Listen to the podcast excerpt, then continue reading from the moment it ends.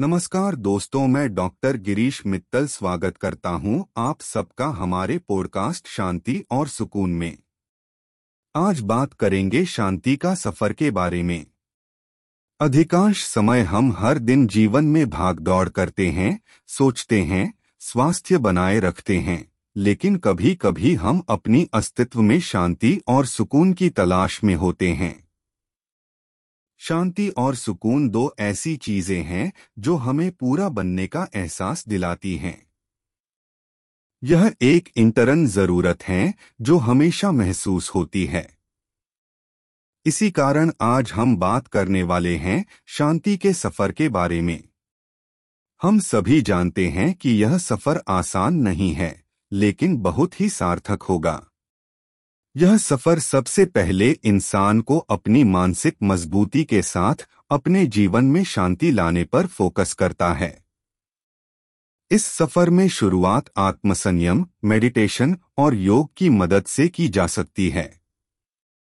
चंद मिनटों का ध्यान लगाने या प्राणायाम करने से शांति का अनुभव होना शुरू हो सकता है। धीरे धीरे आपका मानसिक स्थिति स्थिर होता है। ध्यान लगाने की सामग्री होती है।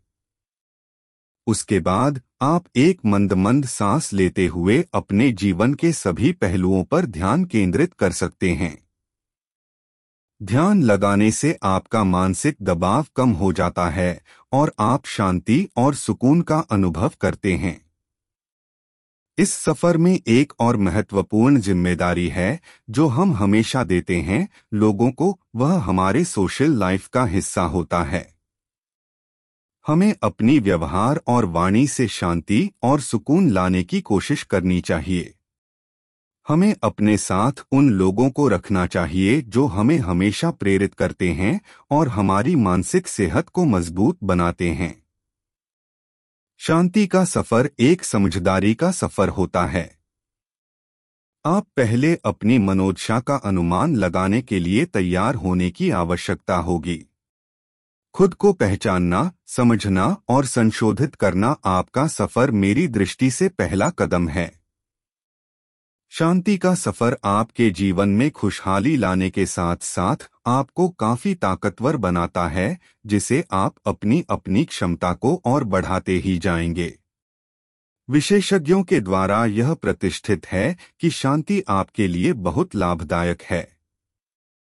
यह आपको ढेर सारे लाभ प्रदान करता है, उदाहरण के लिए उत्तम स्वास्थ्य और सुख स्वयं से प्यार करना, शेयर करना और दूसरों को समझना। इसलिए शांति का सफ़र बहुत ही महत्वपूर्ण होता है।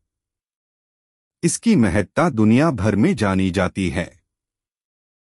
मेरी इस पॉडकास्ट को सुनते हुए मुझे आशा है कि आप शांति के सफ़र के बारे में अधिक से अधिक जानने का प्रयास करेंगे और अपने जीवन में शांति और सुकून का उन्नयन करेंगे। मेरा यह पॉडकास्ट सुनने के लिए धन्यवाद और जय हिंद।